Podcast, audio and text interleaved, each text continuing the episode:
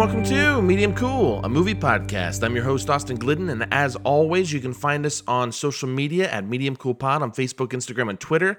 It's facebook.com backslash Medium Cool Pod. You can search Medium Cool Pod on Instagram, we'll pop up, and you can at Medium Cool Pod on Twitter, and we'll be there. You can also email us at mediumcoolpod at gmail.com. You can find me, Austin Glidden, on Twitter, uh, at Austin Glidden. Get on Letterboxd to go find me, Austin Glidden. I'm on there. Lots of Austin Glidden, lots of at Medium Cool. Just go find us, Medium Cool Pod, everywhere. Please, uh, if you feel so inclined, uh, you know, rate, review, subscribe, whatever you can do to help the podcast, uh, you know, with things like that would be so helpful. Uh, but all that, you know, shameless self promotion aside, I just want to say uh, I'm going to keep this pretty short because this week we have something a little different. And I hope you guys enjoy it. Uh, it's a pretty just messy, conversation between uh, my friend Charlie Eckenbarger and I. Uh, I had Charlie on a while back where we talked about uh, different movies that affected his life. He's just an old grad school friend of mine, and he's become just a really, really close personal friend uh, over the years. And uh, with today's episode, he has a live Twitch stream that he does multiple days a week, every week. And uh, so, you know, there were, you know, hundreds of people that have the opportunity to hear this conversation as well. And we kind of dual casted. So I was on his Twitch stream, and then we were also planning for this to be this week's Medium Cool uh, episode. And so this is this is kind of weird because Charlie's kind of hosting and I'm kind of hosting it, and I kind of talk most of the time, but he's also talking, and it's just uh, I don't know, man. We try really hard to talk about the 2022 The Batman movie coming out. and I kept joking around saying like we almost talk about Batman uh, as the title of this episode. Hell, maybe it will be. I'm not sure. Um, but it's it's it's really funny because uh, that's pretty much the whole thing I wanted to start talking about, and I don't know if we actually ever get to it through the entire episode. Um, but yeah, we talk about a little bit about movies, talk a little bit about uh, storytelling, and I mean, we even get into like toward the end we get into wrestling for some reason i don't know but it's just a fun conversation and i thought we would just kind of trade uh, streams here and i'd do the podcast and he'd do his live stream. So i hope you guys enjoy it. We're going to jump straight into it. That's all there is for this week is this conversation. So hopefully you like hopefully you like a discursive conversation because that's what's about to happen. This is uh, our dual cast. Myself charlie eckenbarger having a fun conversation like old friends do. Here you go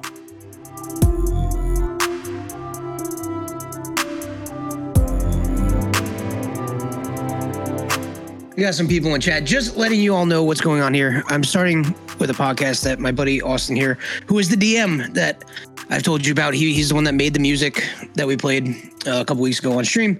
Uh, he's extra and fun and very good at what he does. He also podcasts, and he needed a ringer for today, so here I am. Uh, I did. I really did. You're that guy. You're the you're the guy. fucking guy that is like like the comedian's comedian that like not everyone gets but like all the hosts of the TV shows, like Conan or something, love this guy. So when a but when a guy drops why. out, yeah, and so when a guy drops out, this guy is the guy they call in, and and yeah. the, and the guy knows he's like a pity call too. You know what I mean? Like, and like, I'm okay with it. And that's the thing. It's like that's what I want. I don't want to deal with you all the time. Yeah, yeah.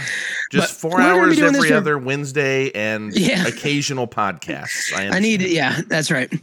Uh, so we're going to be doing this for probably about an hour or so. Uh, we'll switch over to games later, and I'll make sure all the links and stuff to find Austin and the stuff he does uh, is available. Uh, you the only thing on Spotify right now is Medium Cool though, right? You don't have any of like your own because I know you used to be an abandoned shit, right? So none of that's on like Spotify or up anywhere to uh, give you all the plugs. Yeah, that is on Spotify actually. Um, oh, is it? But you we, can just send me all links and I'll make sure they get up at some point. Sure. Yeah. Or all just right. Send them to me and I'll play the music while I'm streaming today, and then everybody can hear. That's fine too. Yeah, it's it's uh, it's pretty heavy and loud. Um, and and just to speak uh, to my listeners here as well, um, we're going to be talking with Charlie Eckenbarger here, uh, Charles and um, Doctor Doctor Eckenbarger. yeah, we're um, we're going to be uh, doing a, kind of a dual cast here a little bit. I mean, I'm not casting yeah, technically; it's going to be released tomorrow. Um, but it's Labor Day today, the day we're recording. Uh, we're having a good time. I encourage any of Char- Charlie's listeners, if you're on and you're in the chat, if you have any questions you want to bring up, I'm happy to address them. Um, and Charlie will let me know, and we can talk about that. But um, it's funny that you bring up the ringer thing because I did have another person drop off. One of my guests, like, just kind of ghosted me a bit, and so, um, and so it was one of those things where it's like, oh shit, I was like texting you yesterday, and I'm like, okay, I can't do it today because it's my wife's birthday. But tomorrow we don't we were have to. supposed to do it yesterday. Uh, yeah. And then like nothing ever got said of it, and then you mentioned it randomly being your wife's birthday, and I was just like, okay, well, you know, I didn't say anything, but like in my brain, I was like, okay, I mean that's fine, like I get it. That was like your way of telling me that the podcast wasn't happening, but that wasn't what happened until later when you're like, oh shit, we're not doing that tonight. It's my wife's birthday. Oh, you yeah. reminded me again. But yeah, and it's funny Labor because I probably There's- could There's have. nothing more American than labor on Labor Day. Yeah, labor on. La-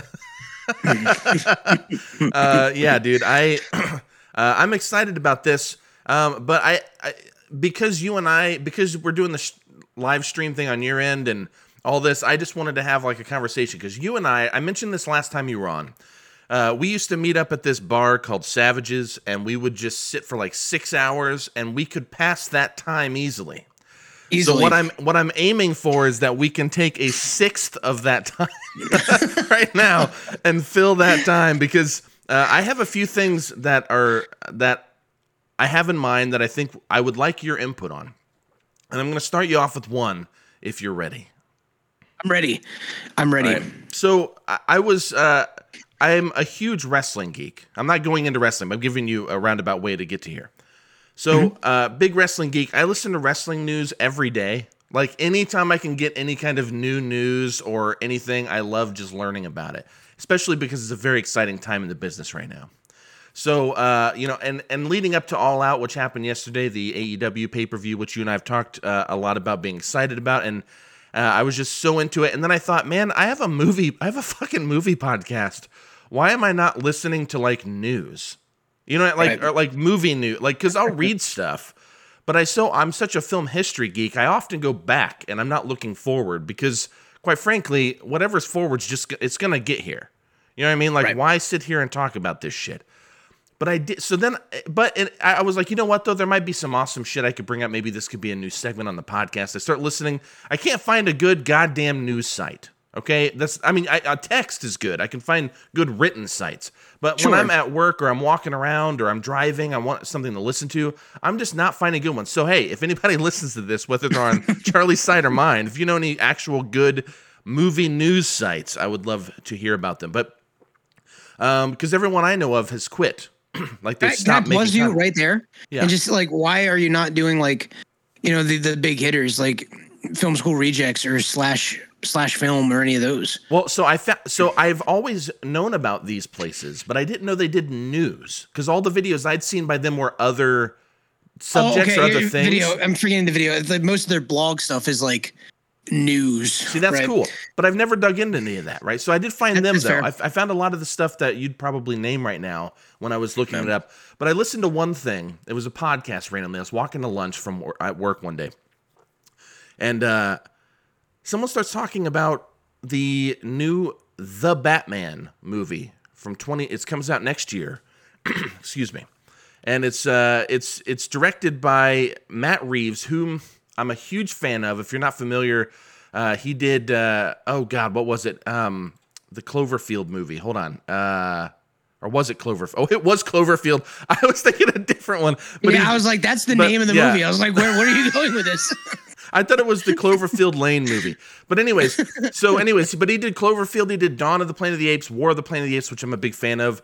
The Let the Right One In remake, Let Me In, which is not as good as the original, but still good. Like it's a good remake. Let the right one in get remade a couple times too.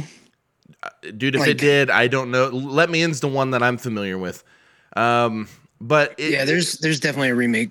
basically he has like a lot of he's made a lot of movies either within uh, franchises or that are kind of based on other things or that are kind of propelled by other forces like cloverfield with uh, who was that jj abrams who pushed like produced that a lot um, Yep. and so uh, he has all these movies and TV things, but man, the way he shoots his vision in these movies is so interesting. It's usually a lot darker, and it's it's just uh, he can make you take things that shouldn't be that serious, and he can make you he can help you take them seriously by the way he does things. For example, Dawn of the Planet of the Apes and War of the Planet of the Apes. We have these new this ape reboot, right?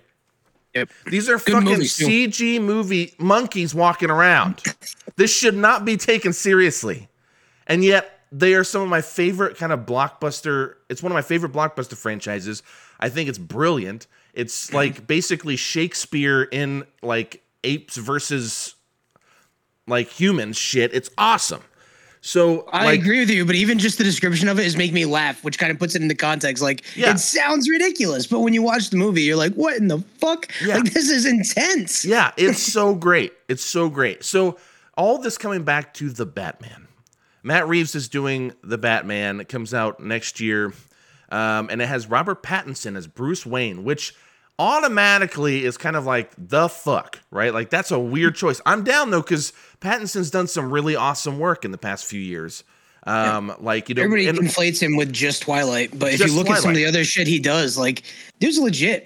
I Dude. mean, I don't necessarily love everything he does, but like you, he's got chops, right? I mean, yeah, and I don't love everything he's done either, but I think that goes for Kristen Stewart too, who's kind of in that boat too. She can act, but 100%. you just get stuck on Twilight. But yeah so this dude this dude did good time which was uh a uh oh what's their name? I'm gonna have to look it up now.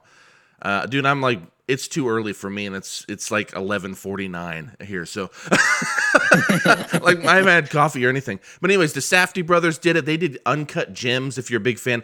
So their film before that was good time. He was in that. Uh, he was in high life which i actually never saw but um, it got kind of polarized reviews from people i know. But still and it seemed to be at least an interesting thing the lighthouse which is a bizarre is bizarre movie odd film. um, yeah, I mean he he's done some weird stuff that is like worth seeing, and uh, you know Alfred's gonna be played in in the Batman by uh, Andy Serkis, which is also again like a the fuck moment. Like, man, that's weird. I can see it.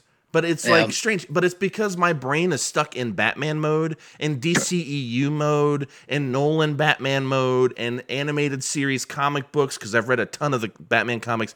But dude, like thinking of Matt Reeves doing it, all this makes more sense. Paul Dano as uh like basically one of the bad dudes. Uh James Gordon's played by Jeffrey Wright, if you know Jeffrey Wright. Um I mean it, it's it's different. But here's the thing. In the news I was listening to with the Batman, people were talking or, or uh, the big buzz especially from the studios was it's too dark. And there's no humor in it. So they were debating on whether they wanted to go back, re-edit it, and add some humor. But when they had a a kind of I don't know if you'd call it a public uh, screening uh, for it, it was a test screening. test. Yeah, it was a test screening. Um, but there was a the guy that was putting out the news I'm talking about uh, had a close friend who was accepted into this test screening. And whenever the guy got out, you know, they have a, a non-disclosure, so he couldn't talk about it much. But he did say that he's like, dude, I've never seen a superhero movie that feels this much like a horror movie. And he goes like, literally, it's a horror movie. It is like gory, it's dark, it's scary. The term "scary" was in it, which was like very exciting to me. Batman. Um, Yeah, and and and I'm. Have you read many Batman comics? uh, I, you know, enough to be dangerous. Yeah. Yeah. So, uh, not my favorite, but you know, it's Batman, so like I've read them. dude, so many of those like one shots. Like he had, I, I've never even read a Batman series. I've only read the mini series and one-shots. and I've read more than any other thing, and I love them. You know, I can't speak to Um, the series, but there are just so many good stories out there. And so, uh, with this, like Paul Dano plays the Riddler. If you ever played any of the Arkham games, going back to like video games, the Riddler is like a serial killer. Yeah. This dude Yeah, basically play- actually played all the Arkham games. yeah, yeah, and he's basically, if you remember, they're like side missions. They're never main things, but you basically have to like find his victims, and he has them like tied up, and they're Yeah. about to. He's basically the It's jigsaw killer from the Saw or from the Yep. Saw. What the fuck? It's like calling the Walmart the film. Walmart. Um, I'm going on the Google. yeah, I'm putting it on the Google's drives, which is what I sent you earlier. I thought was funny. Anyways, the point is, um, I think this is great, and if the studio fucks this up, even though the test screenings have come back overwhelmingly positive from what I've heard, if they fuck this up because their job is to make money, okay? the studio so. is the business, right? Yeah. So their job is to reach the widest audience so they can make the most money. This is why some people call these movies reaching for the lowest common denominator. And it's such a pretentious like term, like phrase, but but what what I what that means is it's like they're reaching for literally people that don't even watch movies. Like if they can get if they can bring all these people in they can make more money. So their yep. way of thinking is okay, like Deadpool was a rated R movie and it was funny, and you have all these Marvel movies which are making gangbusters money, and they always have humor as well as serious moments. There's like a blend. With this, we have to add humor, right? Like that was something they noticed. Yet their test screenings are coming back. You have stuff like Joker, which did crazy good money, okay? Like a mm-hmm. billion dollars, I think it made. Um, and that movie's dark as fuck, dude. That movie is dark, okay? There's so much going on. If they ruin this, I'm going to be pissed. Now, all of this to say, and I'm going to throw it to you here in a second, Charlie, because I'm totally bogarting this so far. What else is new? I know that's that's actually a very true statement. But the point is, when you have something like this that seems to be working, going into like storytelling, I've you know me, I've always been the person that has said when like a movie should be a good movie first and then fit it into whatever like genre or whatever thing you want it to be, but focus on making a good, solid movie first. And there are ways of going about that. There are things to be thinking of. Develop your characters. Make sure like the plot is coherent if you're going to have a plot. You know, like have a goal in mind. What is the reason for the ending other than I want to make a sequel? Like you right. need to have movies can be set up for sequels, but they need to exist in their own. Um, to an extent, I mean, you have something like Lord of the Rings, which was originally meant to be a trilogy, and so when they end, there is an ending, but they have to have more. Same with Kill Bill one and two. Like you have to have both pieces. It's written that way. Yeah. Yeah. So all that to say. with someone like Matt Reeves, everything's written that way, but with someone like Matt Reeves, if you've seen the trailer and if you haven't, I encourage you to go check it out. It's very dark. It's very strange.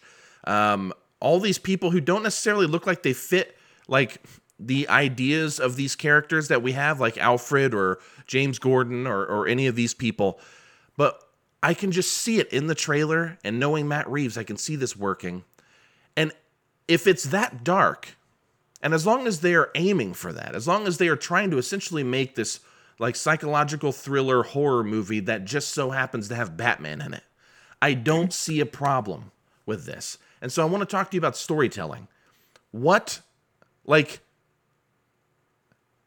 there is a difference between the studio trying to tell a story because their goal is money, and then you have a filmmaker who's trying to tell a good story because they want to make art right? Or they want to mm-hmm. make. I mean, I'm sure there are many filmmakers who want to side with the studios and just make money because they know they can make more shit. But my point is, when you have someone like Matt Reeves who, you know, clearly has a vision throughout his films, you can see the darkness.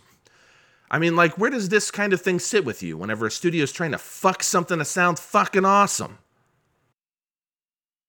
Uh, pretty much in the same spot that it sits with you. Uh, I don't necessarily like it. Um, but in some ways, like the Joker, you brought that up, and you brought up Deadpool. And Deadpool has a humor, so it's a little bit different. You could almost probably argue that's a superhero comedy that happens to be rated R because it says bad words a lot, right? Yeah. Um, and gory, I guess, to an extent. Uh, but when you think about the Joker, right? I mean, I think the dichotomy, and it's an interesting one, is that you can get away with the Joker being this really dark, like kind of menacing, oddball psychological thing because he's the bad guy, right? And I think when you're dealing with particularly a studio and this, you know, beloved character from that's, you know, coming up to 100 years old soon, right? Yeah. You know, how how do you portray him in this light that they might be moving towards in this new film? Uh, granted, I haven't seen the trailer, but I've, I've I know about the film and like what's out there about it. So there's two parts of me. Do I want to see the horror Batman film? Fuck yeah, I do. Fuck yeah, I want to see the horror Batman film. Yeah. Do I think we will? No, because the studio is more interested in making money, right? And, you know, what do you do? You cut off all the kids who can't get into a rated R movie to to see that story, right? And I guess the question comes down to is like, how do you reconcile that, right? Like, how how do you do it? And maybe I'm just too far gone and too far jaded and apathetic. It's just like it's we're just never going to see it because that's the way the studio is. Okay, so You know, so maybe I'm wrong. well maybe on I'm that wrong. note though, the Joker little kids couldn't get into, Deadpool little kids couldn't get into, Logan True. little kids couldn't get into. Like there are a lot of movies that made crazy money. True. So when we're looking at money, it is still a risk because I think if it's a the bigger risk not than Deadpool and uh, Joker, though, because Batman's an inherently different character. He's always dark and twisted. And you can make the argument that the Nolan films, like, you know, it, it, they weren't kid friendly, so to say. But I think this direction, from what I've read about it, again, I haven't seen the trailer. yeah, Um, and, and from hearing you talk about it, it just sounds very different, right? yeah, uh, where you know, I don't know, Batman doesn't kill, right? And potentially, it sounds like he might be in this one, right? Like you're really messing with a character in a way from a big box office studio that doesn't do this sort of thing with these characters. Um, I think you can tell those stories. You can see those stories in the comics. They exist. And they're very good. Um, but I don't. I just wish it wasn't a big studio that had it. Yeah. Give it to like A24 or something and let them see what they can do with a Batman. And they would let that happen. Yeah. Right. But when you're dealing with big blockbusters, I mean, I hope I hope I'm wrong. Don't get me wrong. I hope I'm wrong. But I think that thing's gonna get chopped to fucking oblivion and we're not gonna see that movie. And you know what would be? Uh, you know what I would still accept though? Just make a fucking director's cut at the end. I, I yeah. I- Release it on take Blu-ray, and I'll watch it. Give me the yeah, give me the the Watchmen three Yeah. hour fucking Snyder cut because that man bring- that movie's great. I was gonna bring that great. up. I love that. You know, I love that movie. I think we watched it together several times, at least twice. I think once at the screener we did at school, and then I think we watched it at your house one. But either way, um, you know, give me that. Like even if the, the what I, I mean, I'm not going to see it in theaters anyway. The streaming and being able to watch stuff at home has completely changed. I'll never go to another theater. Oh my Probably. god! I just won't. I just won't do it. I hate the theater experience, and I always have. Really, if other people are in the theater, I hate it. But you know, you give me that that director's cut, I, I'll be happy with it because I don't. I don't need to see the cinema version. yeah, yeah. Don't That's get me wrong. I want a theater in my house one day. yeah, same, same. I just same. don't want other people in that theater with me. Dude, other people fucking ruin movies all the time. They they absolutely A lot do. of because I, I I'm always weary of someone who's like, man, I would love to see this with a crowd in the theater, and it's like you're that person. Yeah, you're, you you're the person that that, ruins it for my Because- person. because what happens is you have like a horror movie and people start laughing at shit that's not supposed to be funny and then i get distracted by the people like i can't do comedies because i don't laugh at like anything in most comedies anymore so it's like No. comedies and horror movies are just like ruined and and huge blockbusters to see. yeah or or i went to a critic screening years ago to see uh, zero dark 30 and uh, it was at the AMC theater in Indianapolis, and I was doing a review for this site or whatever. So I got the tickets and um, and uh, I went with a, a, a friend of mine, and so we we went and we sat in the screening, but it was a public screening, early screening for public, but press got like the tickets ahead of time so they could get in, but you could see it with a crowd, and you could kind of have that experience. So this place, this was huge, dude. This theater, I mean, I, there had to be hundreds of people in this thing. And there are moments like uh spoiler alert if you haven't seen Zero Dark Thirty, I guess, but they kill Bin Laden. Oh shit! um, but anyways, like, uh, dude, like, there's a point where they're in the compound and they find these kids and they're like, "What do we do with them? What do we do with them?" And this one lady in front of me is just like, "Kill them. They're just gonna turn into like terrorists or what? Like, I swear You to just God, said this dude, aloud in a movie theater? I mean, not like screaming it. They were just literally Well, right in front of me so I could hear them talking. At speaking volume, that people around you can hear. Yes, and then when when Bin Laden dies, this guy behind Tell me me, they cheer. this guy behind me stands up and cheer. fucking slow claps. dude. What a fucking loser. What a fucking homer. what a homer. dude it was it was like so difficult for like in my review and i i prefaced this in the review too where it was just like i can't talk about this movie in full because i was too distracted by the audience and i would like to change this from a review of the film to my experience doing this because it's like i don't feel like i can do this justice because now my lens is tainted right like Right. No, I agree Um, 100%. That's entirely every. I can't remember the last time I went to a movie theater and had a good experience with other people there.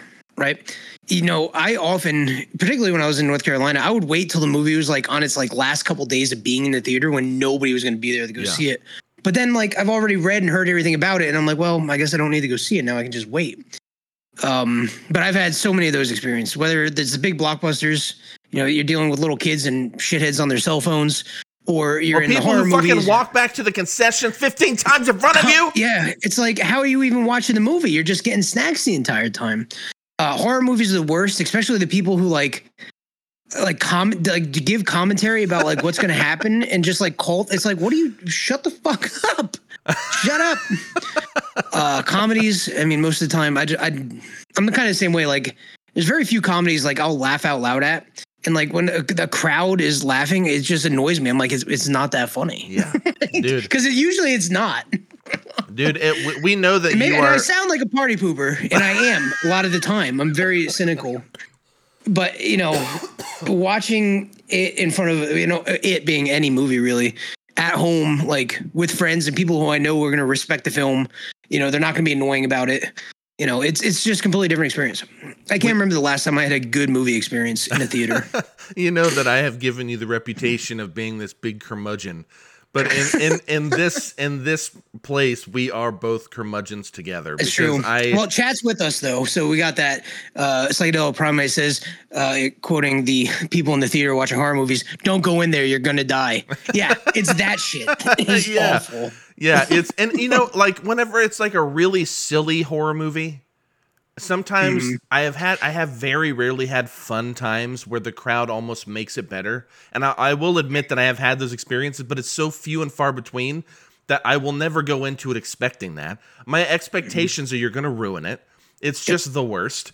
And Mm-hmm. um and so there's an there's a an uh, an arts theater in uh, Keystone uh, in Indianapolis called the Keystone Arts Yep. Theater, uh, aptly named. And uh, that place, like everyone that goes there is like an old person, pretty much. So when you go Mm-hmm. in there, it's like quiet and you can watch it. You know what I mean? And uh, every time I've been there, like that's awesome. I like going to that theater. But again, they Those little rundown art theaters are the Yeah. best ones to see shit in because it's people who care about those movies. But I'm the same way with you. Like I saw The Dark Knight back in 2008 by myself in a theater because it was two weeks out. That's how I saw it. That's how I saw it. Yep. and it was just me in my perfect spot, no one ruining it.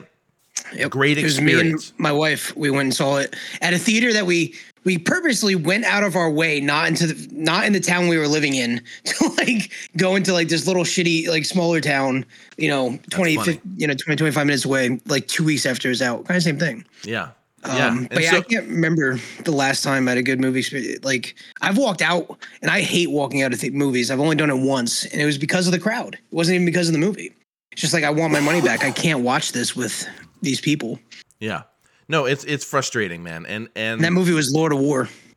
I, I walked out of still I, War. I actually never saw that, so I need. It, I- it's fine. It's nothing amazing, but like crowds are annoying. yeah. Well, the the thing is this: like uh, when you're a critic, you have you're like you, you and I have talked about like uh, immediacy and and and being in the moment at that time.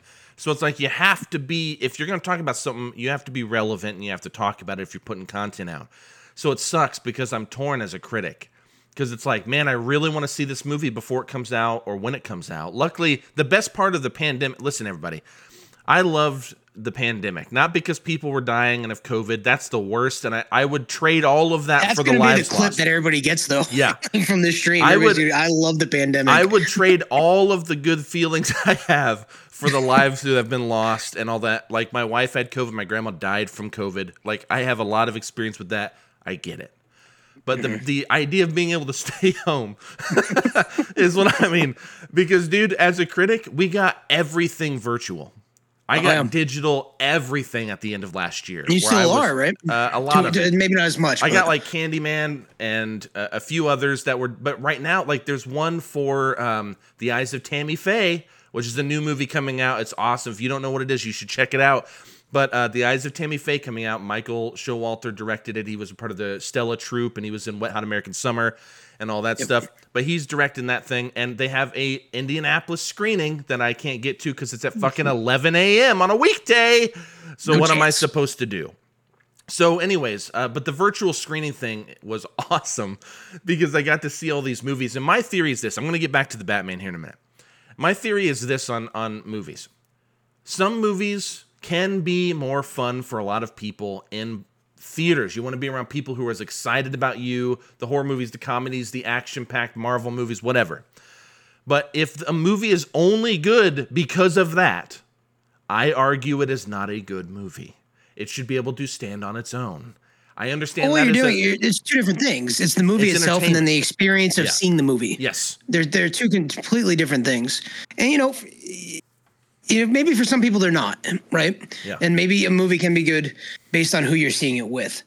Um, Yeah. I think that can be the case. I definitely have those movies. You know, I, I, uh, Kevin Smith is a great example of it. I rarely watch Kevin Smith movies by myself, but if I'm around like like-minded people who think like dick and fart jokes are funny, Kevin Smith movies are way more fun to watch. yeah.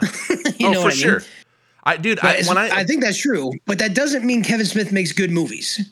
Sure. And I think he does. You know, that, No, that's I- a whole different argument, but that's the example I'm giving. Yeah, yeah. I understand what you mean. You're not saying he makes bad ones, but you're saying it doesn't Yeah. automatically mean they're good. And Right, and so you you you separated the two things. Uh oh, you're getting shit now already, aren't you? Uh, well, they, exactly what I said was going to happen. Uh, there's a clip of you now saying, I love the COVID 19 pandemic floating around the internet. Welcome to Twitch, Austin. This is why I don't stream live, probably. Okay, great. Thanks a lot. Um, so uh, oh my god. All right. Anyways, And I'm going to so- have to put it on my soundboard. So, Um, I'm dying over here. Okay. It's so COVID? funny because as soon as like anybody brings up anything that makes you want to stay home, you can just play that. I love that. that's right. I love the COVID nineteen pandemic. Um. Anyways, I don't even remember what we're talking about now because I just laughed Batman. so hard.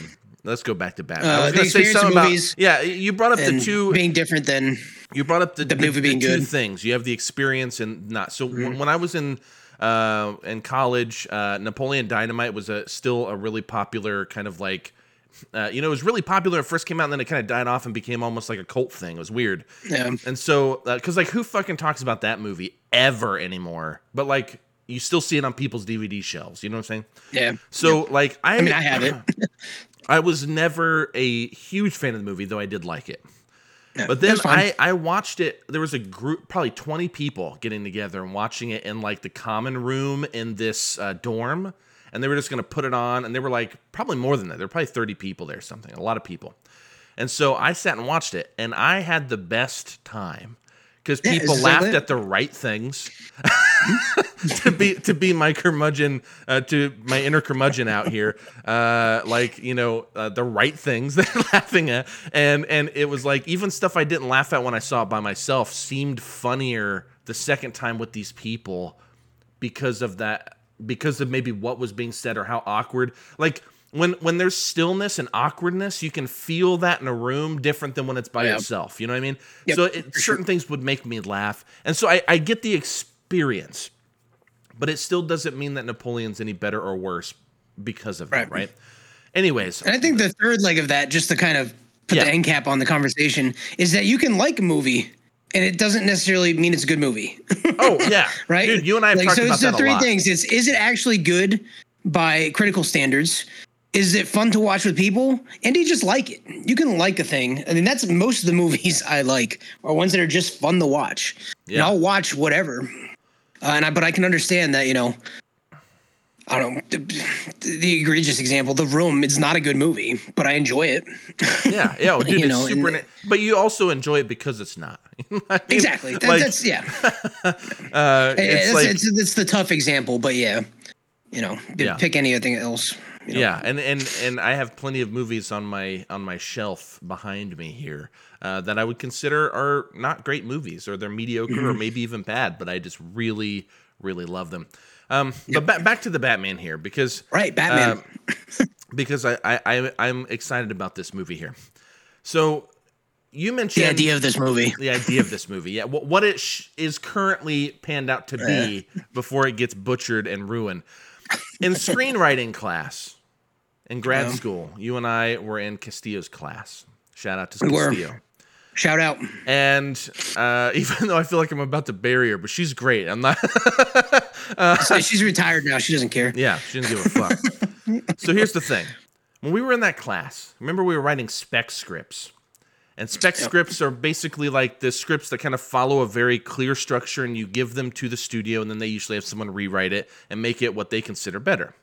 So, uh, It's so your like, payday. yeah, Good Will Hunting is a spec script. Uh, uh, uh, Being John Malkovich is a spec script. American Beauty, like if you read them, they just you can use them as examples for like writing because they just fit all the beats. Well, It's structurally all the same. I wrote a know, script. take apart. yeah. I had to be. I had to be the bane of Castillo's existence in that class because my goal was always I had already written not full spec scripts but shorts that kind of followed more traditional. I'd already read a bunch of them. I'd already learned the spec script thing. I'm, again, I'm not saying I could write a good spec script, but I'm just saying like I'd already did those. I wanted to do something more interesting, and I was Understanding watching. you understood the formula. Yeah. And I was watching movies that did not follow that, that were my favorites. So I wanted to do something different. And luckily, we were able to restart our scripts pretty much at any point. We just needed the first act done by the semester, basically. Yeah, yeah. So- right. The first like thirty or thirty pages total. So either Yeah. way, it doesn't matter. So, like, I I was watching movies like Locke with Tom Hardy, if anyone remembers that movie, where he's literally in a car for 90 minutes talking to people on the phone. I'm watching like uh what's the uh the drama that had Kevin Spacey in it that no longer has it on Netflix? Oh, House of um, Cards. House Cards. Yeah. uh, like I was watching that season that had come out that year, and they were texting, and little text bubbles would pop up, you know, and, and it was done that in your really well. We, we workshop that at Savages, like how to actually Yeah. get that across in that class. Yeah. so we would eat Yeah. while you would eat. Because I like, knew she tr- was gonna. get in trouble, but Yeah, well- told you were wrong. Yeah, when we when we workshopped, I knew I was gonna get. I mean, bullets are gonna start flying, right? And I needed I Yeah. needed a, a compatriot to Yeah. like a comrade to help me defend it because basically here was my story, guys. This is such a non-traditional medium cool. I remember episode, this story too. I remember this, this story. is very much a stream uh, conversation. But anyways, anyways, so my uh, people are loving it. So I wrote this. I wrote this script about this guy who was uh, he owned a bar, like he ran a bar. He ended up getting involved with the mob uh, because he couldn't keep it open. The mob started kind of taking it over, but much like in in uh, in Sopranos, if you've seen that or anything else, they start taking over too much of it and putting too much of the burden on him. So what he was doing is he was skimming money for years from them. With the intention of, I'm going to get out of here and I'm going to get out of here alive. Once it started getting bad, he worked with them for another decade or so and he was struggling but he was like stealing money he ended up getting enough money where he could bail but the problem is he wasn't ready to leave yet and the mafia finds out someone's been skimming money so they bring in multiple people including this guy and so uh, most of the movie was just this guy getting away he was just trying to communicate with his family to meet him at this place because it's happening all at once. You're getting the perspective from one specific POV of a story we've seen many times. This person is now forced to get out when they didn't expect to have to get out yet, right? So he's running around. This guy's not going to be talking to people about shit is going on in his life. All right, that's just not going to happen. They're not going to walk up to the homeless guy at the end of the street and go, "Hey, I'm running from the mob right now. Here's some exposition so you know what's going here's, on." here's the entirety of the exposition, The whole- so you know what's happening. Yeah, the whole point was he's going to be calling friends to pull favors, but in those conversations, the subtext is going to give you the information you need to put the pieces together. And then he's also going to be texting his family and shit, you know, because why would he be calling everyone when he's running? Why is he like sometimes he might receive a text, maybe he responds in text, he's panicking, maybe he has to be quiet, maybe he doesn't want to talk about this shit on the subway when he's trying to get somewhere else. He's texting, so it's quiet, right? and we're in the two fucking thousands. This is a thing that people do. Yeah, like and this was in 2013, probably something like that. 20? No, no, no. yeah, it was around there. after. 2014. It was- uh, 2014, yeah, No, It was like our So- second second year or whatever. Yeah. So, anyways, I, t- I, uh, this is like a completely bullshit thing. I had, I had the first act done, basically, almost, Al- almost, and I take it in there, and there's like fucking, like four lines of dialogue in this thing. in terms of like two people talking to each other. The rest is either on, dialogue on a phone, so it's essentially a monologue. Because I was also mm-hmm. debating should you hear the person on the other side of the phone. And I think I ended up saying yes, but I hadn't written that stuff yet because I was trying to make it be cheeky and make it where oh you pick up the story through his conversation. But I wanted to give certain characters that you don't see more meaning. And so, anyways, a long story short, I, I start workshopping this thing, and people automatically are chomping at the bit to just dig in because of what I we've read and so learned. distinctly. yeah, we, we had already read and learned what not to do, right? Quote Yep. unquote, what not. And this was all do. of it. and this was all of it. So they're chomping at the bit to just basically regurgitate a bunch of shit from a book that we were reading or whatever. You know what I mean? And and my professor was like, um, you know, Castillo was basically just like, you can't just have people text and talk on the phone the whole time. And dude, you and I immediately are like, this movie Locke does this. Yeah. My dinner with Andre does it. Like we just Yeah. start going down. Just naming everything that does it that is uh, uh, objectively good stuff that does it. it's like, well, maybe you need to watch some more. Yeah. I also and and to tie into that, and I won't go into this long, but I wrote another script where I was literally writing about a bad person. I just wanted to write a script. Is I that the even- drugs one? Like the futuristic drug one? No, no, no. That's guy- what I ended on. I never even started writing Okay. this because I workshopped the idea. And it just seemed see, like it was going to be too hard to get over with this crowd. This is one of the first ones I did because I wanted to write about a, the bad It was guy. a tough crowd. That class was a tough crowd. yeah, I like- need to watch I- more fucking movies too. But anyway, I like some of them, but it was tough. Not saying they're bad people. There's like two people in that class that are okay. Tough crowd yeah, tough crowd. for various reasons. and I wanted to write about a bad guy.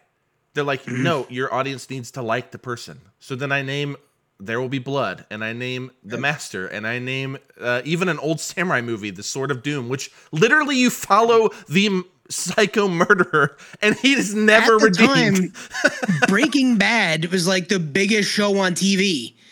like Walter White is not a good guy. you know what I mean? Like Yeah. it just didn't make sense in so many ways. It's just like this isn't how it works. Yeah, and I and and and you know we talked about Joker briefly, uh, but Mm-hmm. Joker is a good example too of this guy is a bad guy, but there is a sympathy that they kind of build uh, throughout because he clearly has like some mental health issues and and different uh, a variety of uh, of things going on. So when when I think of Joker, I think like, man, that's an interesting. Of course, that wasn't out at the time, but I was thinking in those ways where it's like, how can I? I love the idea of making you sympathize with a murderer, right. because what does that do to you as a viewer? You know, like watching this. There's a movie from 1960 called uh, Peeping Tom, which got buried and ruined the guy's career that made it, but yet Psycho was the counterpart. Came out within three months of it, and it was like gangbusters in the U.S. But yeah, Peeping yeah. Tom was a British film, and you actually follow basically a serial killer who kills these women with his video camera. There's a lot of subtext for you. Anyways, um, it's, it, but it's it's awesome. Uh, but like it got buried because it basically forces you to try to sympathize with this guy who is unabashedly just a serial killer, like he's just a murderer. Right, right, right. Um, yeah. And so, uh, like, I was really interested in those ideas. Like, I wanted to, I wanted to, to work with that. But man, they they got, uh, they didn't like that. So, anyways, back, back to the Batman and this screenwriting class. the The whole- Batman, where we began, full circle. yeah. Uh, yeah. So in the screenwriting class, though, we talked about that, right? We talked about like what works and and what, like what doesn't, quote unquote, with the studios. And so it's like very frustrating to me because you do have these movies like Joker and Logan, and uh, because Logan is basically Wolverine as a western. You know what I mean? Yeah. Like it, it's it it works as a. You could take Wolverine out and put some other person in. Yeah, it doesn't have it- to be. It doesn't have to be Wolverine. Wolverine, It's just yeah. a film itself, and then you also have this awesome character. And I think those Um, are the best Marvel movies. Because I mean, was- you can argue that uh, Winter Soldier is just a spy Yeah. film, Yeah, and they're action, in the yeah. same kind of way. One hundred percent. Mm-hmm. Yeah, that's uh, that's. Uh, I I ranked because we did an MCU episode. I ranked them all, and uh, every superhero movie outside of MCU. Um, but Yeah. that that's my favorite MCU movie because it should works, be. It, could works be the best. anything. Yeah, and and even though I have problems with stuff like uh, Guardians of the Galaxy and stuff, that's a comedy. The first movie is a comedy that also has MCU. It doesn't shit have to be those characters. Yeah. and and so I I, I appreciate that. Um, uh, th- I you know I'm one of those random people because most people I know, most of the critics I know, when they rank on Letterboxd, if you're not familiar with Letterboxd, it's a really cool movie uh, thing. You should just check it out. But anyways, um, on their Letterboxd they'll have lists of like their their MCU movies ranked or superhero movies, and Thor is always so low. The first Thor movie.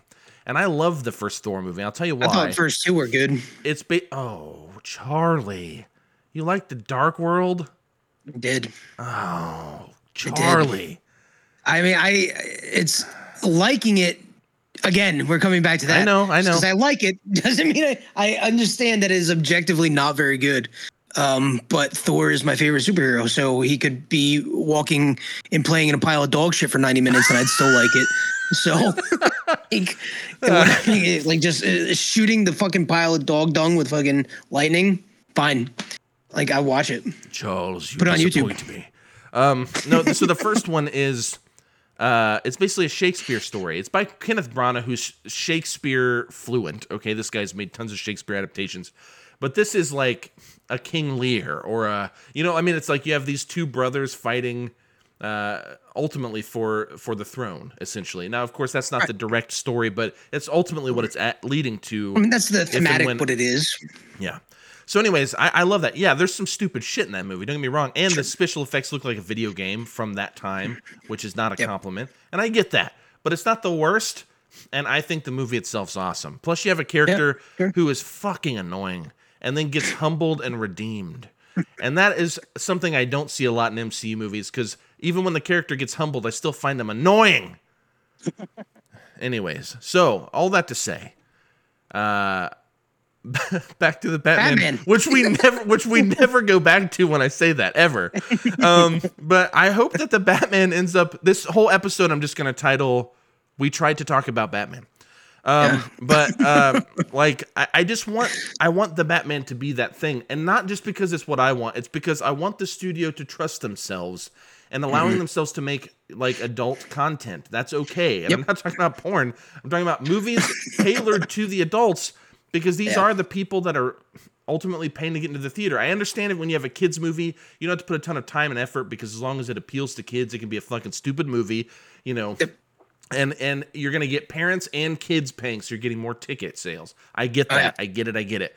But like what we see with this is there is a trend of people wanting more serious, more and I won't even say serious because even the comedic stuff works like Deadpool and shit. Sure. Um, for for I, well, yeah, I wouldn't say Deadpool's not a serious movie. Uh, it's just a, a comedy. yeah. You know, it's a movie you can take seriously. I guess is probably a better way to phrase it. You take the movie seriously. That's yeah. I hate that like Deadpool so much. I mean, so we still- I mean, we can talk about that sometime. But I agree with you. Yeah, it, it works as a comedy, and it's one of those Right. things where if you if this is entertaining to you, this will be good. You know, Mm-hmm. unfortunately, it is not to me, and that's the bummer of it. But uh, though Colossus growing up was my favorite X Men, and the fact that Colossus is in it, uh, kind of probably gave it an extra star. You know what I mean? and you still don't like it. Yeah, I still don't like it. Uh, but but uh, that that's a whole conversation. I mean, I here here's the thing. If you read Deadpool comics, it's very faithful to those. So as a as a film, I actually think it does it very well. It just does not appeal to There's me. There's an that much. adaptation. Yeah. Yeah, it just does not appeal. It appeal. had to its me. moments. There's definitely I liked it more because of Ryan Reynolds. I just find funny uh, in, the, in his delivery a lot. But that, Deadpool's a whole other episode. Batman.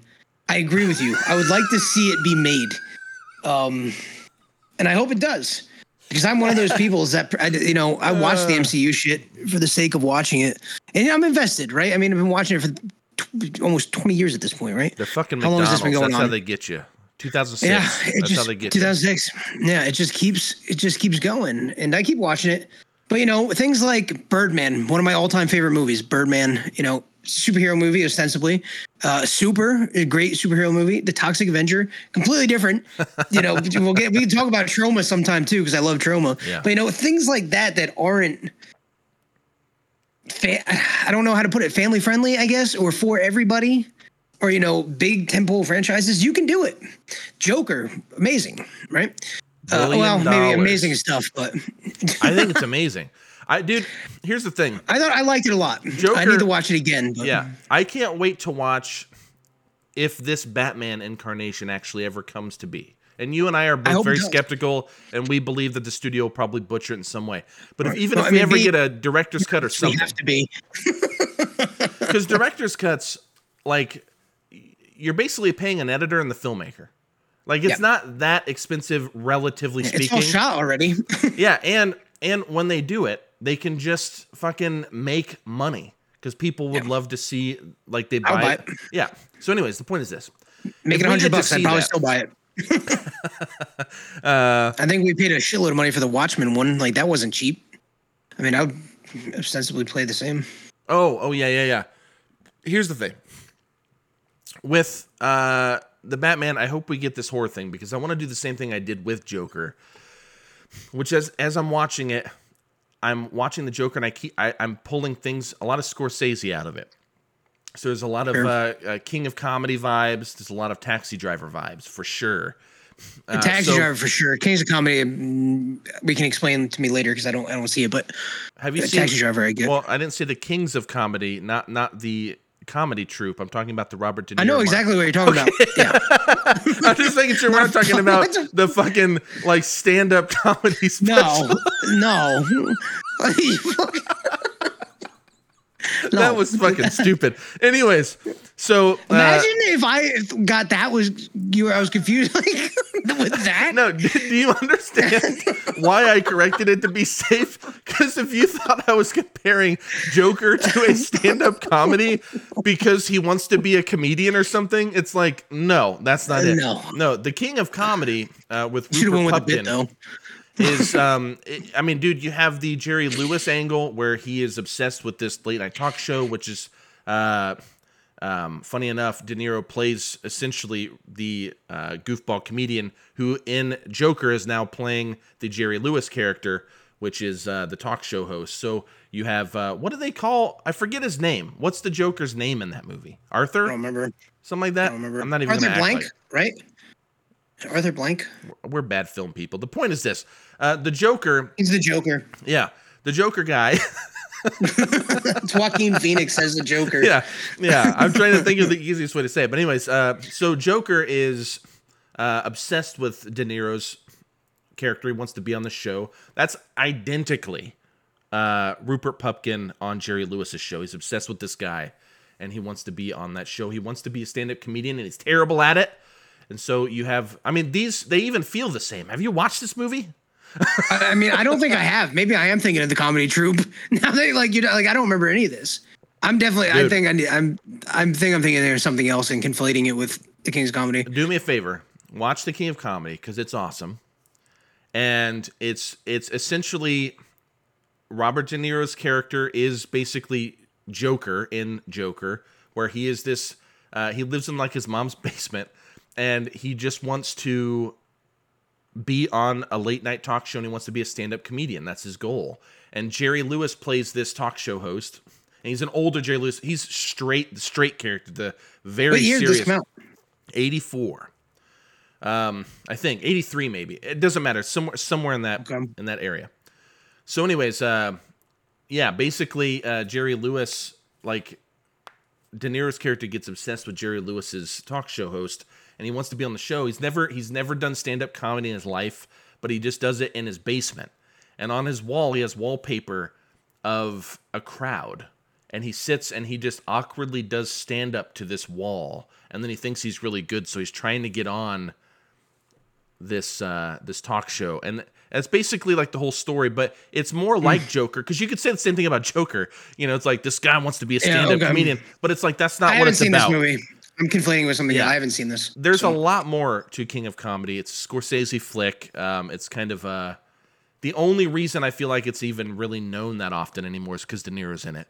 Um, but anyways, if you watch that, you will see Joker, King of Comedy, Taxi Driver, and then of course you just get uh, that film has some of its own shit because of its uh, its source material and who the Joker is.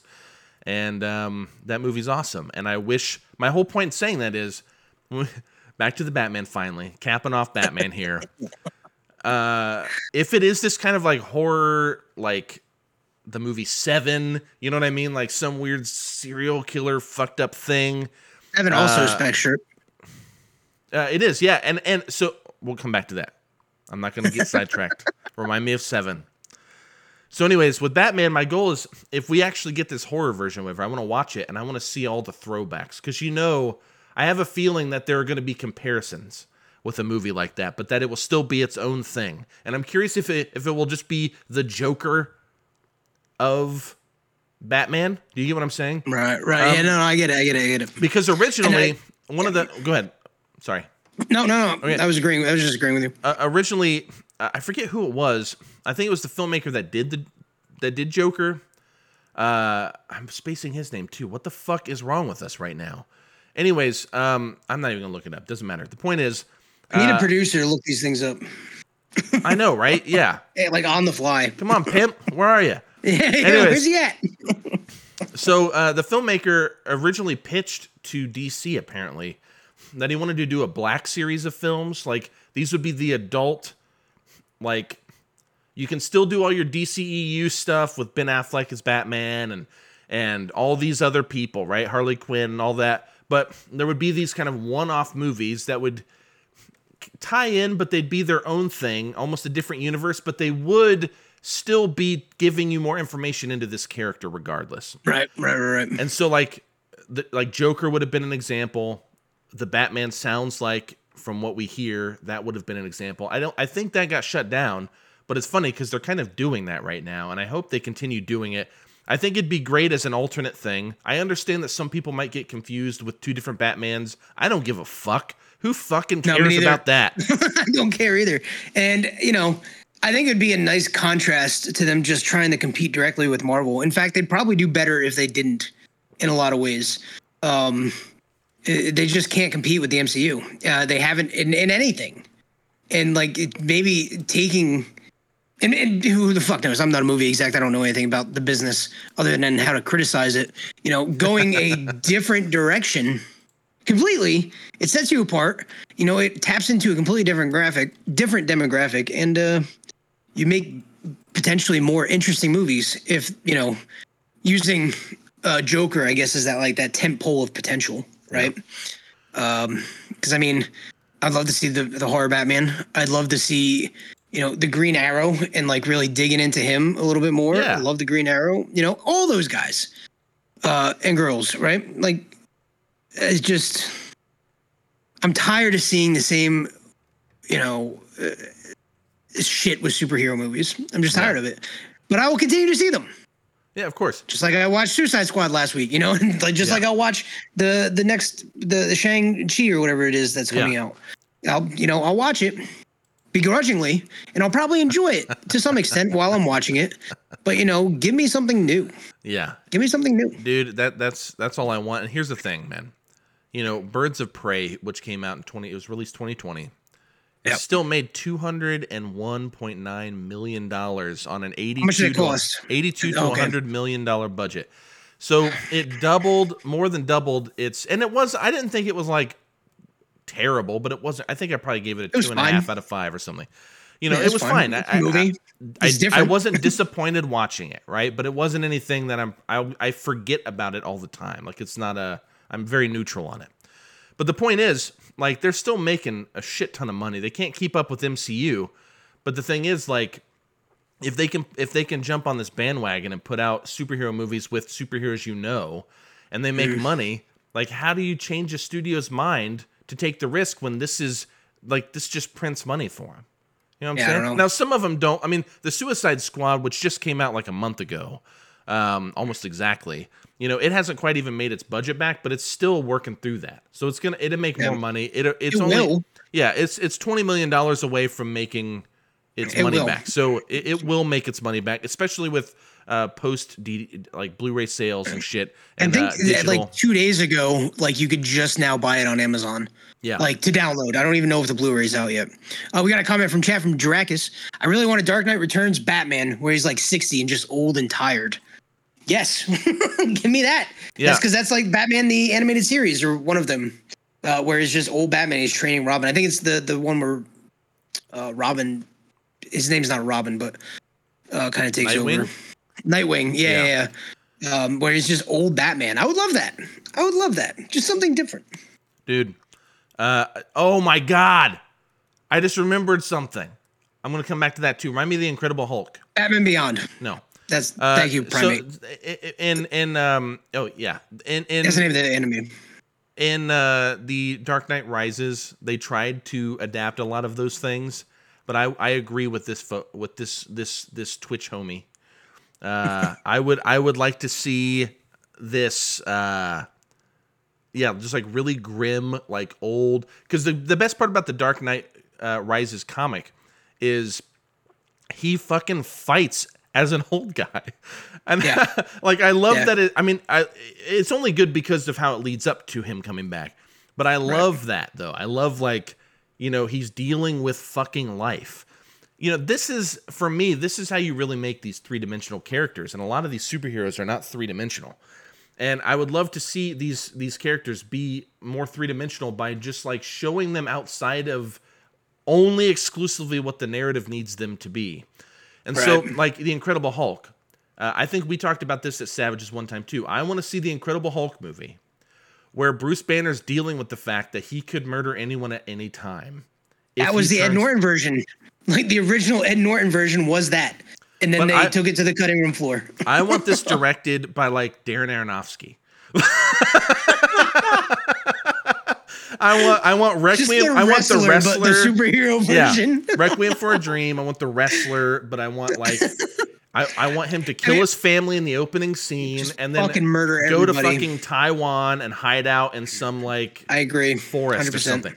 If I love had- it. Like like that shit is great awesome. at those films. yeah, but but like, dude, even his movie Noah, I always wanted like Yeah. because because it's about it's like a fucked up weird fairy tale of Noah's Ark. It's like a fantasy movie. I actually like this movie, even though I don't think it's it's bad. Why are you looking at me like that? There are rock monsters Fantasy in this. It movie. is a fucking I- I- fantasy movie. There is I mean, a it's wizard. based on a fantasy book. So shots fired shots fired. Um anyways there's uh no it's uh like i actually thought that movie was awesome even though again i don't think it's a great film but speaking of like the It's differences that we've talked about i actually really loved it because it was basically i mean there are magical rock monsters. Methuselah is not just a biblical character he's like a wizard basically. Right. um like I it's grim it. as fuck. It's grim as fuck the special effects look like shit half the time but i don't care like it's dark dude it is dark and i really love that being Really? someone who yeah being someone who all the promotion and marketing, you never would have guessed that. being someone who grew up in the church and hearing these super whitewashed bullshit lackluster like tales of Noah and the Ark, Noah's Ark. Here's the thing. There's a point where they shut everyone out of the ark and they get all the animals two by two. They do that whole thing. And they're in the ark and they just hear people agonizing and screaming and banging and they just have to sit there while people are dying. That's fucking What the fuck? dark, dude. and Jesus. and there's like like I don't want to tell you. You should actually just watch it. We should just talk about it I might, I might, because hearing Because- this, I mean, it was one of those things. I was like, really, he did this, and I just thought it was just like, you know, money grab a, a. Ten Commandments or something. Yeah. like, No, no, But no. okay. It's it's again, it's not like the greatest thing. I'm not saying that. I'm just saying it's not what you'd expect, and it's very much Darren Aronofsky's version of something like this. it's very weird. So yeah, I thought he was um, just trying to get paid. To be honest, like I thought that was a good way to put it. Like he just, you know, you need money to make art sometimes. Yeah. yeah, well, that's what Scorsese did. Did he basically? It was always one for the studio, one for me, kind of a thing. And I think Um, he openly says that too. Actually, Oh, I don't think. 100%. Yeah, he's not. I think he's pretty much said that from the beginning. like, Yeah, like he yeah, wanted to make the king of comedy, so he made like whatever came right before After Hours. I think After Hours was actually after. I need to look. I'm actually really good at this stuff, guys. I just we're doing this in the morning with no coffee, and it just I sprung this on him today. like, like Yeah, it was just- maybe last night, and then I got a text today. He's like, "You ready?" I was like, "What?" I Yeah, guess I'm yeah. not home. it was it's weird like with scorsese like you can almost look at his filmography and see the oh that was for the studio oh this was for him um so like going back to uh to this he did uh raging bull which was uh, for him too but it did pretty well and then king of comedy then he did after hours but then he did like the color of money Right. that's a studio picture for sure. Interesting. But then after that, he did Last Temptation of Christ, which was not a studio picture. And no, then you know, Jesus fucks in that movie. yeah, that's yeah, that's we should talk about that movie sometime too. like a weird like dream sequence, like what could have happened. Yeah, if he was yeah. just a regular dude. Man, I thought so that odd. movie was the best Jesus movie I'd ever seen when I first saw I, it. I, it's the only one I watched. Having been raised watching shitty whitewashed Jesus movies, Did the uh, Charlton Heston ones. I don't like that guy. Uh, but Well, anyways, shouldn't. He's a uh, bad person. anyways, anyways, we're, I I don't even know what we're talking about anymore. The point is, um, Uh, Batman. yeah, uh, yeah, I want to see. Scorsese's Batman film.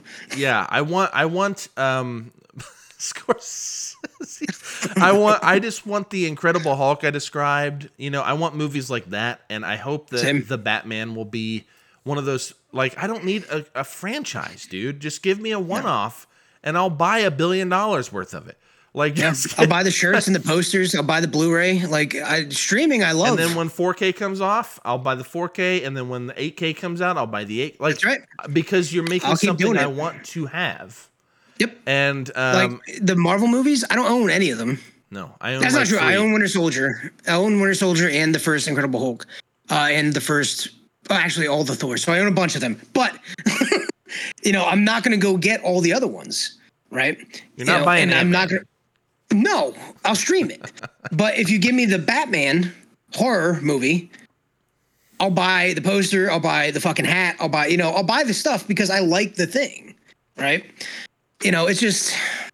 But maybe where there's not enough of us, right? Maybe there's not enough people who do that. Not and enough that's fine. people buying physical media, but also you can just buy the shit digitally. Come on. Well, that's what I mean. It doesn't have to be that. Like, you know what I mean? Like, maybe people are just happy. I, mean, I don't, like I said, I don't know that much about the business. I know streaming is out of control, and maybe it just doesn't work like that anymore. Well, uh, here's the cool thing about streaming. the Streaming ruined physical media for the most part because a lot of people don't buy it unless they really love something and they want to champion Yep. it. Um, but uh, like you, this, you might find someone who will buy like a Nightmare on Elm Street box set because it's because that's I kind of it. like a box set, right?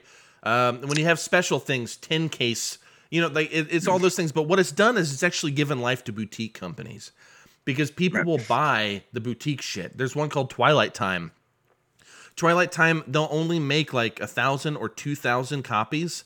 There are like no special features. It's like a, a Just very film. it's pretty much just the film. Uh, There might be special features.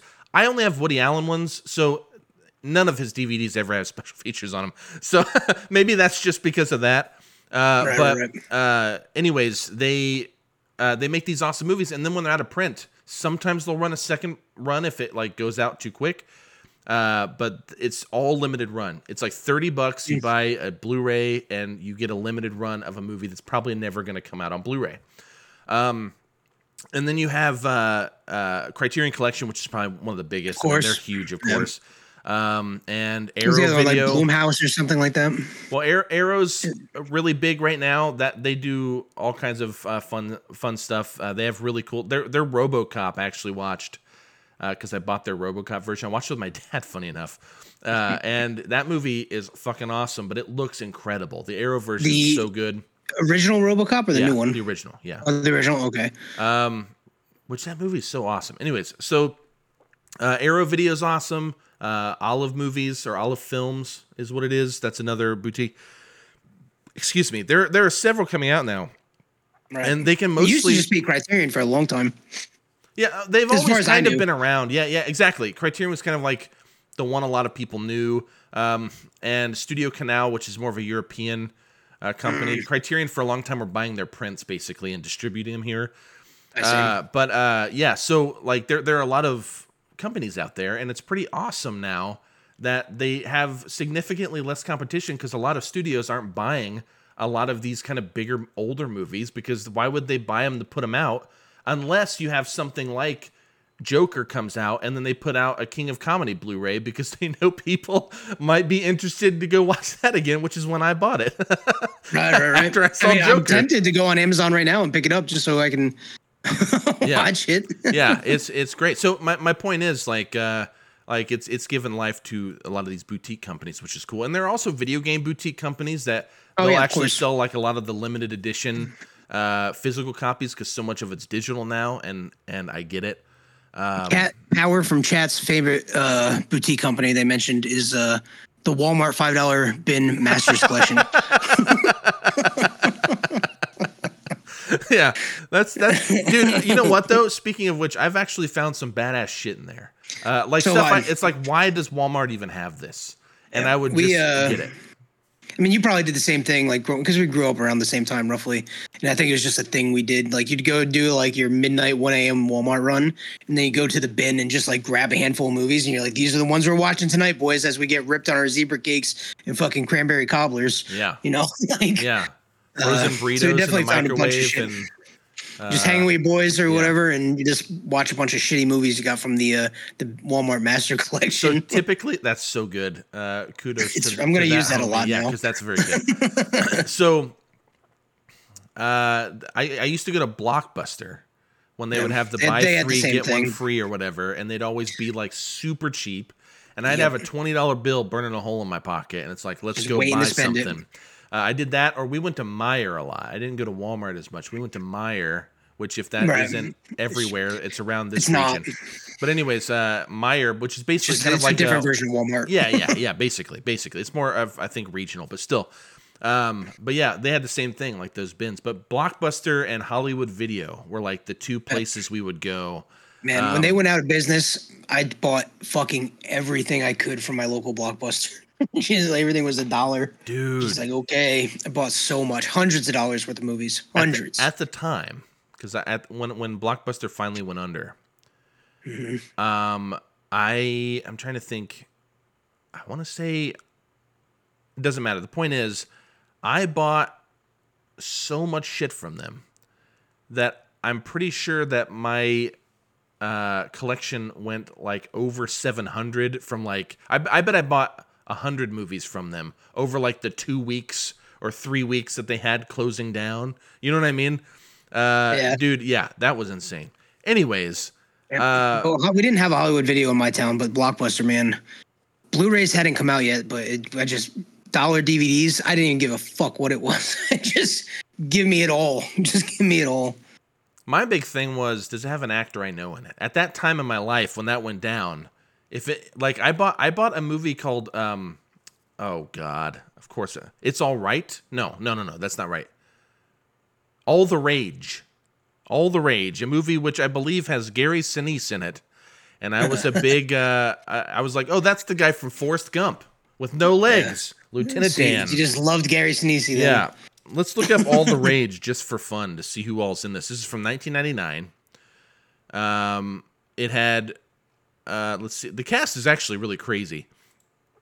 Uh, so it had Joan Allen, Jeff Daniels, Robert Forster, uh, Bokeem Woodbine, one of my favorite actor names ever, uh, Anna really. Paquin, uh, David Schwimmer from Friends fame, Josh Brolin before he was super Christ. famous, Gary Sinise, Everybody in this film. January Jones, dude, yeah, Out yeah, like all those people, Gary Sinise is the one that grabbed your that's the one that I remembered. But yeah, of course, Jeff Daniels would have been one at the time because I was a huge uh, Dumb and Dumber fan, but also I was a big fan of uh, like other kind of independent work he was doing at the time. Giovanni Ribisi's in it. The cra- dude, this movie's insane. And this was like, a, What's about? from my under, I couldn't fucking tell you. What's the It says, I'll tell you right here. you, Yeah, yeah. It says, oh fuck, I just fucked it up. Uh, it says handguns figure in the inter. Wait, am I reading the right thing? Apparently, handguns figure in the intertwining lives of nine people. Warren shoots his wife Helen's lover. I can't even get through it. And his defense is that he thought he was shooting an intruder. He leaves him, or she leaves him. I'm not reading anymore. You can read No, about it. Stop. It's- yeah, I'll look it up later because you're just. I, this just sounds awful. And it probably maybe it is. Maybe it is. I, I am so tired. Like, dude, it's this is so good. I love this. Okay. So, anyways, the point is, it's, it's the rage, or It's the all Rage. the rage. Either one, both of them will get you there. Uh, like on IMDb, the title is all the rage, but on the poster says it's the rage. I don't know. they they uh, pulled a live die repeat or whatever and changed name midway through. Fuck yes, I didn't even know what the fuck that was. I knew it was the comp, like the the manga or whatever. Yeah. But I didn't Yeah. know. I didn't know that's what Edge of Tomorrow Nah, was I until even. I saw Edge of it. Tomorrow, yeah. And then the all the, when I went to buy the movie, I had to look up the live die repeat thing because that's Make what sure it is. it was right. yeah, it's it's a video game movie. Basically, all it is. Dude, that movie fucking rules. Do I you like that that movie? movie. It's so I good. I love it a lot. That's one I of those per- dude, that is a perfect example. This is a really good thing to talk about because we're going to close off here in a minute. The best part about Edge of Tomorrow is it is like we've seen everything in that movie before. We have the Groundhog Day thing.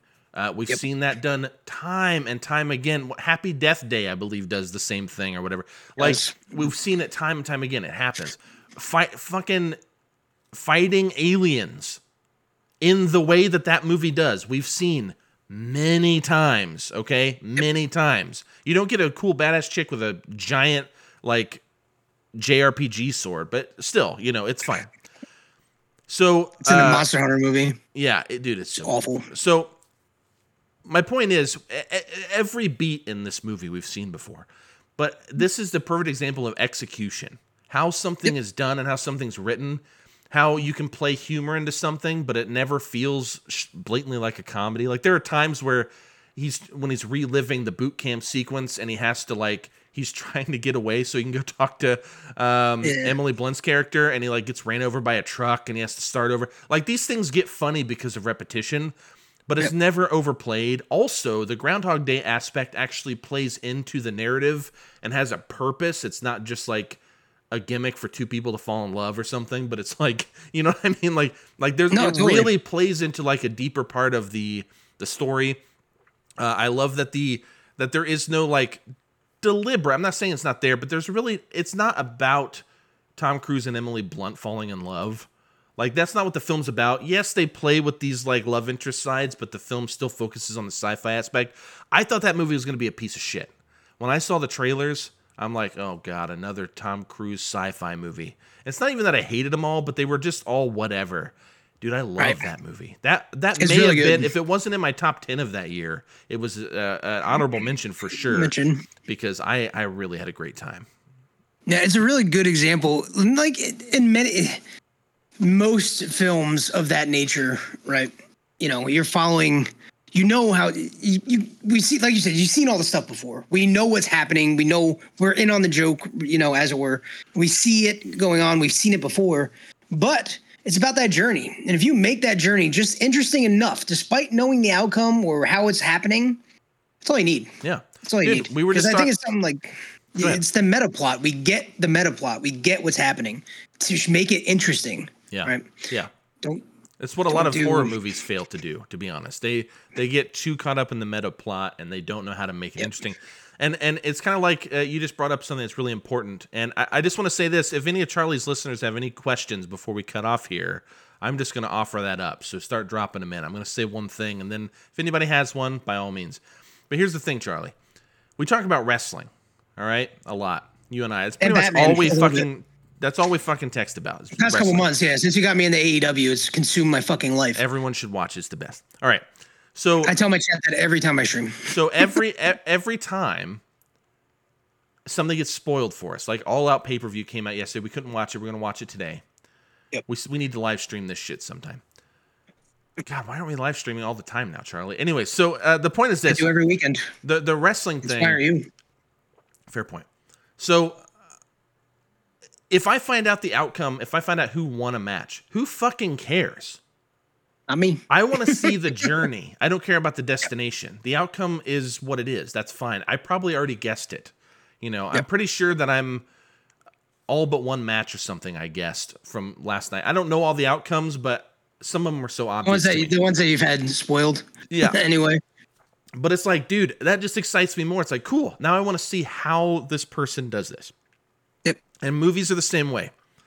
I I, know that these two people are going to fall in love, or I know, oh, like the the traditional romantic comedy thing, where you have two people they meet, uh, they fall in love right before the third act, or right at that point. They uh, something weird. happens and they separate, and then of course the third act is, is the the whole climax of the film is bringing them back together. What are they going to do? This is so overused. It's such horseshit. It is so horseshit. But then you find these random movies that will do that so well that it's just awesome. I, I I have a bunch of titles in my head. I would love to just talk about those, but we don't have time, so I'm not even going to bring it up. Um, but yeah, so anybody listening, whether it's my listeners or anybody on the the any of the Twitch homies or whatever, like uh, definitely like don't let that spoil. Like you you deserve better movies. You deserve to have a good experience. And if something's spoiled for you, like one time, and if you don't know this already, it's your fault. When I was in a band in 2005, 2006, uh, I was in a, a, a kind of bigger metal band, and we were uh, we were playing, and this guy at a show wore a T-shirt, and all that was on this fucking gimmick T-shirt were spoilers, and it said on page 600 and whatever, uh, Snape kills Dumbledore. That was one of them. I I didn't give, shirt. I didn't give a shit about Harry Potter at the time, but I later fell in love with Harry with you, Potter. But... Yeah, I later fell in love with Harry Potter, and I was like, great. Now I know Dumbledore dies. I don't remember who kills him, but I remember that spoiler: Dumbledore dies. I thought that's so shitty, and now I'm like, I still think that's shitty, but it's like I wouldn't care if I found out Dumbledore dies because now my intrigue is okay. I deserve someone to tell me how this goes down and it should be interesting. It's not an entitlement thing. It's studios have billions of dollars and we deserve better movies from them. They don't have an excuse like an independent filmmaker who has no money and who makes something that's decent. You know, I might rate that higher than a fucking MCU movie that might even have fewer problems, but it deserves to be better. That's your fucking job is to write a better movie is to yep. give us better things. And again, it's not an entitlement thing. It's not that I feel like I deserve this. It's that's that is the profession. So yep. learn from it. It's what you're getting paid to do. What I'm giving you my money to do. It, it, you know, ostensibly, you know, yeah. people paying into it does the thing. And all but I agree with you 100 percent about it being the journey, though. I mean, and I think most people would probably agree with that and maybe not realize it. And I say most, I'm generalizing. I think people often realize that because what do you hear all the time? It's like, yeah, I love that movie. I watch it all the time. Well, you know what happens. Why would you keep watching it, right? Because it's the journey of getting from that movie that you love and seeing how it unfolds, blah, blah, blah, blah, blah. And you can extrapolate that out, you know. Yeah. You know, you you may know how you know, I've seen the Blues Brothers a million fucking times. I know how it plays out, but I love the journey of how it got there. You know, pick another comedy. Like I know, I get what's going to happen in the comedy. I understand the meta plot of what comedy is and how that unfolds. But if you make it interesting enough, I'll watch it, right? I don't care that every comedy is the same if it's interesting. The problem is, and what I think what you're getting at, um, and what I agree with you on, is that all too often it's shit and shit gets made. yeah. And it's put forth like it's the next best thing. Yeah. Um, the worst. It's annoying. Uh, a comment from chat, Dragus. Uh, Chat's a little. We're like a minute or so behind, so it's a little. I'm not sure what comes in, but the comment: if you're watching a movie to see the end, then it's not a good movie. You watch it for the journey. Well, there you go, backing us up. Yeah, yeah. It's it's reaffirming. you know, I don't know if. It, I can't remember the last time I watched a movie just because I wanted to get to the end.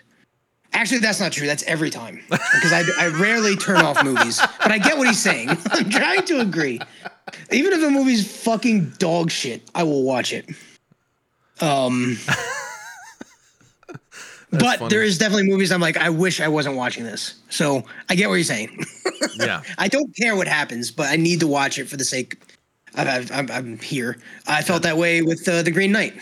Thought the movie was dog shit. So. Oh wow. We should talk about that sometime. I watched it. Did I need I to watch it again. You, yeah, you did. We and we were going to talk about it on the podcast on the on the pod, as they say. Oh, um, oh boy. I need to watch it again though, because my first viewing, I did not like it. Dude, I, I don't. Like I don't blame you. Did I text you that and say like, I get why you wouldn't like this? I remember. I, it was like the day after I watched it, which was the night they did the screener online, right? So yeah, that's um, it's it is. I, I don't know how most audiences will like it. To be honest, I need to watch it again. Um, because I it's one of those movies where like is it's a slow burn. I guess oh we'll finish God, on this. Yes. running out of time. And like the first time I watched it, I was just like, I hate this, and I hated the experience immediately afterwards. Uh, and then like a couple days later, I, I, you know, I'm still fucking thinking about it. So like it's still on my mind. So once I have access, I think it's on Prime now actually. So maybe I'll watch it again sometime this week. Yeah. But uh, yeah, I did a whole. I'm not gonna uh, go into it because I did a whole review thing on the website. I think last week or the week before uh, for it. But uh, what website yeah. is that? What website is that? The Medium Cool yeah. a movie pod? No, no, no. I did it on the podcast to... last week. Oh, okay. Medium I was trying cool to movie podcast. I was, I was, trying to do a sleek, a, a slip. What am I saying? A slick plug, but fucked up. yeah, that wasn't slick at all. But um, yeah, uh, but yeah, I do, I do write for some other websites. Whenever those come out, maybe we'll do another live stream because uh, this is fun. Even though it's no different for us, we're just goofing off and and fucking around. But um, I do like having the immediate response thing. We should uh, we should we should do this more often. I could go. I mean, again, we've filled six hours with shit like this uh, weekly in the past. So uh, I, am just gonna. and that was just the days we hung out yeah. at Savages. We would hang out outside of that too. Yeah. And continue talking about bullshit. yeah, yep, yep, yep. And why all of our uh, cohorts were were wrong about yep. everything. Um, yep. Still are. They need to watch more movies. Everyone needs to watch more movies. That's really what it comes down Most to. Most of them, oddly, again, this isn't talking shit. I'm not naming names or anything like that, obviously, but like only one of them I think is actually in media now. Uh, out of everybody in that. That's interesting. Which is odd to me. Yeah. Which wow. is odd. But. Well, all right. Um, I'm gonna go ahead and cut us off. Uh, okay. We tried to talk about Batman for an hour and 24 minutes. We sure did. Um, so that's pretty much the entire episode, everybody. we tried to talk about Batman. We talked about a whole lot of other shit with all with anecdotal kind of diatribes. Um, you know, like us saying things are bad and really giving no evidence for it, or just you know, giving our nice. opinions about a whole lot of shit and being mad about stuff, and really just being two curmudgeons uh, on this episode. I feel good about it. Uh, thanks to all the Twitch homies on Charlie's end. Uh, Charlie, thank you for for hopping on board last minute, pretty much, and and helping a brother out as I you got it. Uh, as as we say, um, I really wanted to actually watch more movies, but having my daughter this weekend and my wife's birthday and all those things, just didn't get to it. So this was a fun thing. Uh, we almost talked about storytelling too. So almost a lot there. of almost. Very close. You know, hopefully this yep. episode is uh, really enlightening to our, at the very least, my kind of inner monologue, yeah. and the way that my brain works without coffee or any kind of caffeine in the morning. Um, but anyways, it was uh, luckily pleasure. on my end, everybody's fucking used to this. It's just me going off on 18 different tangents over the five hours a day that I stream. So it's probably well, more than that in some cases. We gotta figure. Luckily, I have the video game to keep me on track most yeah, of the time. Absolutely, so. no, that's good. We got to we got to figure out how to how to do a wrestling stream. Everybody, who who would listen to this? This is for my listeners and yours. Who would listen to Charlie and I do weekly recaps of of AEW and news. If you're into wrestling, let us know. We need a built-in audience here. and if you're not in the wrestling, you should get in the wrestling because it's really fucking good. AEW on TNT Wednesday and Friday nights. Um, it, I stopped watching contemporary wrestling a long time ago. Um, years ago. Like I would check in every so often on WWE and stuff. Uh, you know, I watched TNT for a long time, or Impulse for a long time. Impact. Um, and it, yeah, back when it was TNA. Yeah. Yeah, Impact, Impact. Um, but it wasn't until maybe two months ago. Well, I caught so it's hard to say. I, I caught up on two months worth of wrestling within like the last month, uh, six weeks or so, and uh, this is the best wrestling I have seen since early 2000s. I mean, I, early at, at least. Maybe, at maybe least. some of the Daniel Bryan early 2010s occasionally like that era. Yeah, you could throw that but, feels that way. But you know, I, like, I don't want to say I don't want to compare it to the attitude no. era of wrestling, but that's like when I grew up. So like nostalgia wise, like I enjoyed the attitude era as a kid and I'm enjoying this not that it's like the Attitude Era in that same way, where I'm feeling like I love wrestling again. Well, you text uh, me yesterday. AEW. You text me yesterday, and you're like, I don't know if I can stay off social media because I have to wait until tomorrow to watch this. You know what I mean? It's really tough because it's, it's like because really it's like you are so excited about this thing. I haven't I been this excited about wrestling because uh, I've been with AEW since the beginning. Like I found out about it because I went to the movie theater to watch something, and there was an AEW trailer like before awesome. they start showing the movie trailers, like when they're just showing stupid bullshit. Like one of them was an AEW, and I see Kenny Omega, I see Chris Jericho, I see Cody, like I see all these people. I'm like, what is this? And I like yeah. immediately Googled it in the theater just to save for later. Like I Googled it, opened yep. the thing, and put it in my pocket. Like I'm going into this.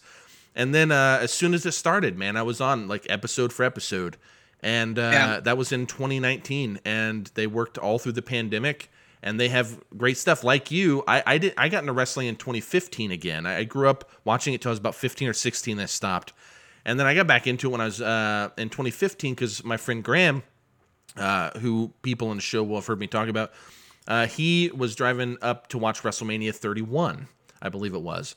Uh, he was driving uh, like an hour to his brother's house, so he's talking to me and he's telling me about Daniel Bryan and uh, like CM Punk who's back and and all of these different people who were uh, Brock Lesnar come back, all these people. And so, like, I was like, man, and the and the uh, WWE Network had just come out, so I, I got a free trial of the network. That's I right. watching, I did go back and watch back around that same time. I Yeah. remember we were talking about old school wrestling a lot. I used to watch a lot of Um, old. but I, I wasn't watching contemporary stuff. I was watching all the old stuff that I grew up with and yeah, predated me as well. Yeah. absolutely, absolutely. So basically, like that's what that's what it was. Like I was watching this old stuff, but I was seeking out Daniel Bryan matches, and I actually missed. And I know you're not a fan of CM Punk. We'll talk about that on on our wrestling stream when we do it sometime. But uh, I didn't know who he was because I missed him entirely. I jumped in after he'd already quit, but people had talked about him so much that I went back and actually found that he was the only good thing of that era that I liked. You know what I mean? Like, so it was like, man, this As a is, wrestler, yeah. As Yeah. a wrestler. I hate So- the character, but I do like the wrestler. yeah. So it was interesting uh, getting back into it, but then WWE turned to dog shit pretty much after Daniel Bryan quit. I mean, he's back now, but like he had to stop due to injury. And uh, I He is just- back now. I just kind of stopped watching new stuff. I just watched old stuff. I did. I basically rewatched the entire Attitude Era, and I did all kinds of stuff like that. And uh, kind of re-educated myself. Got obsessed with different podcasts, like Something to Wrestle With, Grilling JR, uh, What Happened When with Tony Schiavone. Like there, there are a series of podcasts that got me back into it. And so, you know, digging into AEW, man, it's like the best of the indies that I loved there's also like a Japanese kind of strong style. There's a lot of like Mexican, like luchador style. There's a lot of American, like US style. There's a difference between, you can feel a difference between WWE matches and AEW matches. Oh yeah. And there, AEW has its share of problems. I'm not going to sit here and say it doesn't. And you and I have like texted back and forth on that match. Was when we see him, great. when we see him, we bring him up. Yeah. And very rarely are, are one of us like, no, like this was great, and we're both like, yeah, this was a little rough. yeah. Because you can look at wrestling objectively, it- same way we just talked about movies the past hour and a half. You can look at wrestling the same way, right? You can like a thing or a wrestler, uh, or hate a wrestler is probably a better example, and still understand why they're a good wrestler, Yeah. or even really like a character, and maybe they're not that great in the ring. You know, kind of that deal. And Yeah. I think. I think we could bring an interesting take. Not that we, we're not unique. There's probably plenty of people who fucking can look at wrestling that way. But I think uh, it'd be fun to talk about. I think it'd be fun to talk about. Yeah. Uh, and I wish I got on the AEW train sooner. Uh, it's just I I was this the cynical, angry wrestling past fan who didn't want to watch shit anymore. And then I hear about AEW, it's like, oh, because you're so ingrained in WWE culture, it's like, oh, just another federation that's never gonna fucking make it. And here they are, and it's the best wrestling I've seen Yeah. over a decade. and this is conversation for off air, but I'll say this though: Sure. uh, if we do this, which we should, uh, we should also do like retro reviews where I I find access for you for their past pe- pre uh, pay per views, and at the very least, you could get caught up with their four pay per views a year. So they're like what nine or something that you didn't see. We could talk about those too. Anyways, We have a whole we have a whole year of content planned out.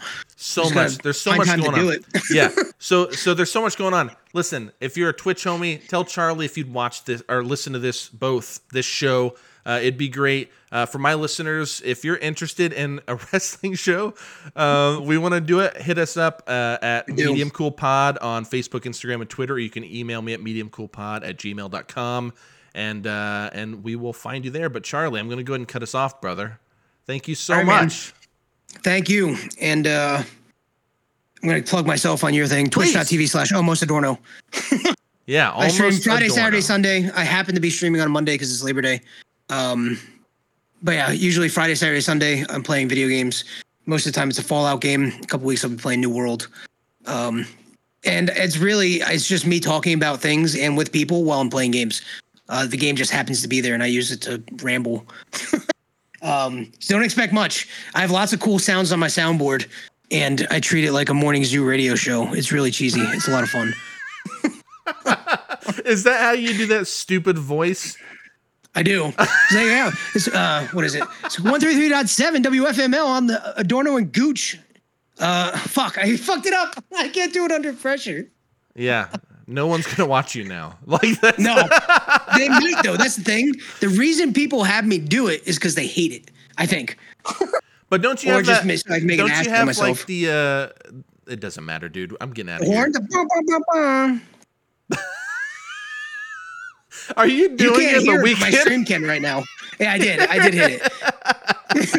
I can see you pushing buttons, and you look very proud of yourself, but nothing's coming through. Yeah, because you can't hear but I know my chat can. So That's fine. so funny. All right, man. Um, uh, we're gonna get off here. Thank you so much, Twitch homies. Thank you so much. Come check out Medium Cool if you want. Hit me up. Find me on social media at Austin Glidden on Twitter. Uh, if you if you love movies, get on Letterboxd. That's uh, letter B O X D. Uh, go to letterboxd.com. It's it's technically kind of a film social media platform, but you don't actually have to talk to anybody. I use it to, uh, you know, uh, make lists and rate movies and uh, just kind of keep track myself. Definitely go check that out. Uh, and if so, you can find me at Austin Glidden on there as well. Uh, that goes for everybody. But uh, Charlie, I'm sending you off, brother. Thank you. Man.